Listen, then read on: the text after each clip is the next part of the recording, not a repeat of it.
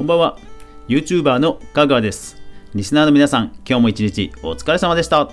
えあ買ってきた。買ってきたんだ。おー鬼滅最新刊おー買ってきたか。俺はねあれだよ。ワールドトリガーのあの本誌最新話買ってもう読んだよ。いやーほんとね漫画って面白いよね。いいよね。うん。でね全然関係ないんだけど。今日はお金の話をしようと思う。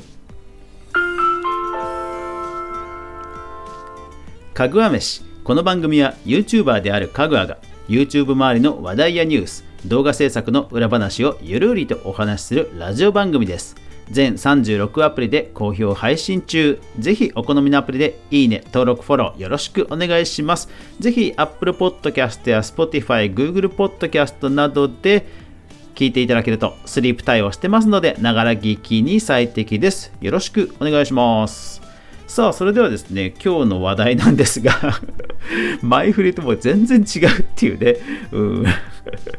いやさっきあれなんですよ。あの税理士の先生のところにね、あの先月分の領収書の、えー、書類とかを一通り、まあ、持って行って、で、帰ってきたというところだったので、ああ、そういえばこの話してなかったな、と いうことで、うん、今日はお金の話ですね。うん。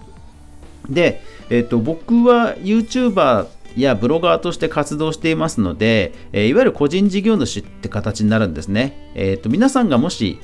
ね、アルバイトとかしてたりしたら、えー、それは給与所得といって、えー、まあ、会社から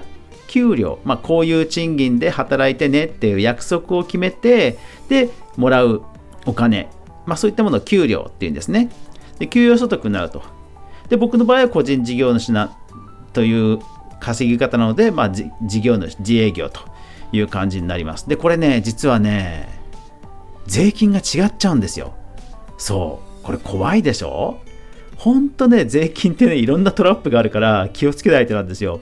何が何かっていうとえっと多分このラジオを聴いてる未成年の人でお父さんお母さんがサラリーマンとかだったりすると、えー、子供がアルバイトした場合は103万円まではお父さんの給料とかに特に影響ないんですね。でも子供が YouTuber とかライバーとかそれからフォートナイトのマップで稼いだりとかっていうあと、えー、同人誌とか、そういうので、えー、自営業的に、要は自分で稼いでる人、その人は、お父さんの給料に、お父さんお母さんの給料に影響がない金額っていうのが、実は変わっちゃうんですよ。お父さんお母さんの給料に影響がない金額っていうのが、えっと、一般的にはアルバイトの場合は103万、年間103万円までは OK って言われていて、ただ自営業、自分で稼いだ分に関しての稼ぎ方になると48万円っていうもうほぼ半分になるんですよ。だから毎月4万円ぐらい YouTube で稼いでる人はうん。あの親御さんにねちゃんと言っとかないと結構まずいことになるんですよ。要は親御さんがあのね税金の処理間違って、えー、脱税とまでは言いませんけどえー、処理が間違ってしまう可能性があるので、これね、親御さんにちゃんとよく言っておかなくちゃいけないんですよね。これね、だから中高生ライバーとか中高生インスタグラマーとか中高生 YouTuber の皆さんはね、ほんとね、これ気をつけた方がいいんですよね。まあ大学生でもそうなんだけど、うん、そうなんですよ。親の扶養っていうところに入っている人が、まあ、自ら自分で稼ぐって場合にはね、実は結構ね、あの気をつけなくちゃいけないトラップがあるので、本当ね、怖いんですよね。あのー、これ払い、税金を払いそびれちゃうと、えー、払いそびれた期間に応じてペナルティ金を課されちゃうので、これね、うん、確か、確かそうだったはず。うん。そう。やっぱり税金関係はね、払とりあえず払っておけばいいので、払っておかないと本当大変なことになるので、そ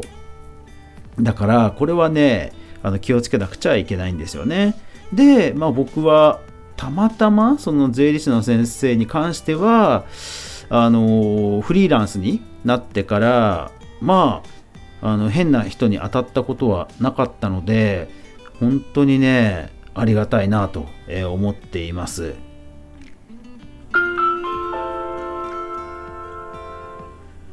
僕は毎月のそういったお金の処理は、え、全部税理士の先生に、え、お願いをしています。えー、作業としては、え例えば YouTube 用に買ったマイクの機材とかの領収書を取っておいてそれをペタペタ貼っつけてで、え一応そのこういう品目こういう品目っていう大体の集計は自分でね、え手作業ですけど自分でしてでその、え領収書の控えとその計算した書類を毎月10日ぐらいに税理士の先生に持っていきます。そうすると税理士の先生が、えー、税金のその税理の経理のソフトに入力をしてくださってで、えー、税金の手続きとかは税務署の方にしていただけるという形でお願いをしています。ですから毎月その分のお金をね、えー、一定額お支払いしてると。で、まあ、決算といって、あの年末調、年末とか、あと、えー、確定申告の時とかは、また別途ね、えー、税金、あの、税金じゃない、あの、税理士の先生にお金をお支払いして、報酬をお支払いして、えー、そういった別途の作業をやってもらうということで、まあ、毎年助けていただいています。はい。まあでも先生がいろいろそうやってやってくださってるおかげで僕はね動画制作にあの専念できますから本当ねありがたいことですよねこれあの、フリーランスの駆け出しの頃はこれ全部一人でやってたんですようんあの会計ソフトが今あるだろうって思われるかもしれませんけど でも結局は入力をしてさらに税務署とのやり取りをしなくちゃいけないのでやっぱりね負担なんですよね。うん。そう。で、あのー、税金を納めるのも今 e-tax って言って全部あの電子引き落としで、えー、処理がなされます。でもこれもちゃんと、えー、先生が手続きをしてくださってそういう事業者になれたからこそそういう楽ができるわけですね。うん、このね、あの税金を自動で引き落とすとか、そういうのもね、結構一つ一つ処理がね、意外とね、大変なんですよ。うん、そう。なんかね、あのお役所の仕事って慣れないとほん慣れ、まあ、慣れることってそうそうないと思うんで本当にね大変だったのを覚えていますで、えーと、僕はその税理士の先生が、えっ、ー、と今の先生の前の先生が一番長くて10年以上お世話になっていました。でその先生のおかげで、えー、会社を作ることもできたし一方で会社を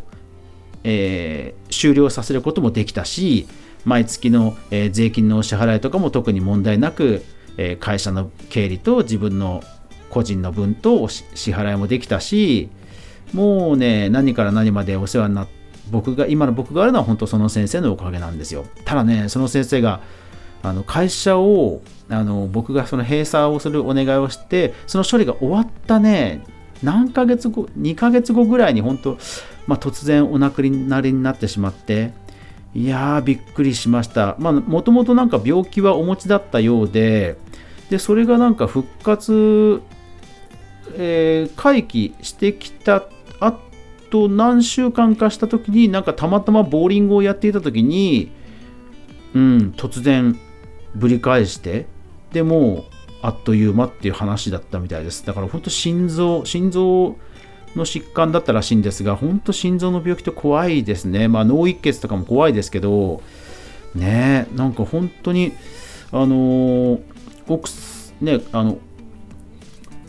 お線香をあげに行った時にも、あの奥様と初めてしっかり話をさせていただいたんですけども、本当になんか、あの気持ちここにあらずみたいな感じで本当にお気の毒だったですね。うん、でまあその奥様の、えー、まあ、その先生が入っていた税理士の会会みたいなのがあってそこの経由で、まあ、今の先生をご紹介いただいてでその先生ももう本当によくしていただいて助かっていますだからまあ僕は結構いろんなことを一人でやっちゃうんですけどもお金に関してはねやっぱり本当プロの先生あってこそ今に至っていますなので本当にね、感謝しかありません。なんかいい先生に巡り会えてね、本当僕は幸せ者だなと思います。お金に関してで言うと、昨日娘と話していて、えー、娘がびっくりしたことがあります。えー、VTuber さん投げ銭がねものすごくこう話題になるじゃないですか。で投げ銭を例えば1000円したとします。で投げ銭を1000円すると,、えーあえー、とスマホ経由だと3割アップルとかグーグルに抜かれます。だから1000円投げ銭しても700円で残るのが。で700円残ったうちの例えば投げ銭のうちの3割が VTuber さんに手に入るって言ったら700円の3割だから7、えー、と3、7、210円 ?210 円がライバーさんに入ります。で、さらに、ライバーさん、今言ったように、個人事業として働いてると、まあ、税金を自分で払うわけですよ。とすると、まあ、多く見てですよ。多く見て、とりあえず多く見ておくと、半分は税金で引かれます。ということは、ライバーさんには 1000, 1000円投げ銭しても110円しか入んないかもしれないよっていう話を子供にしたらびっくりしてました。でもね、あの、やっぱり 3D のモデリングデータを作ったり、いろんな機材を用意したり、番組企画を考えたり、もろもろやってたら多分ね、3割っていうのはあり得る数字だと思うんですよね。で、そう考えると、もともと Google とか Apple が3割抜いて、で、事務所が7割抜いて、で、ライバーさんに3割って言うとね、実質1割なんですよ。ライバーさんに。そう、だから投げ銭するときは10割の額投げ銭しましょうってことですね。はい。いやー、お金って本当奥が深いですね。まあでも、あのー、皆さんも、え気をつけて、気をつけてってことの間、はい、え正しい知識を持って臨みましょう。というわけで今日も最後までご視聴ありがとうございました。ああ、もう時間がないですね。今日はこれにてお別れです。おやすみなさい。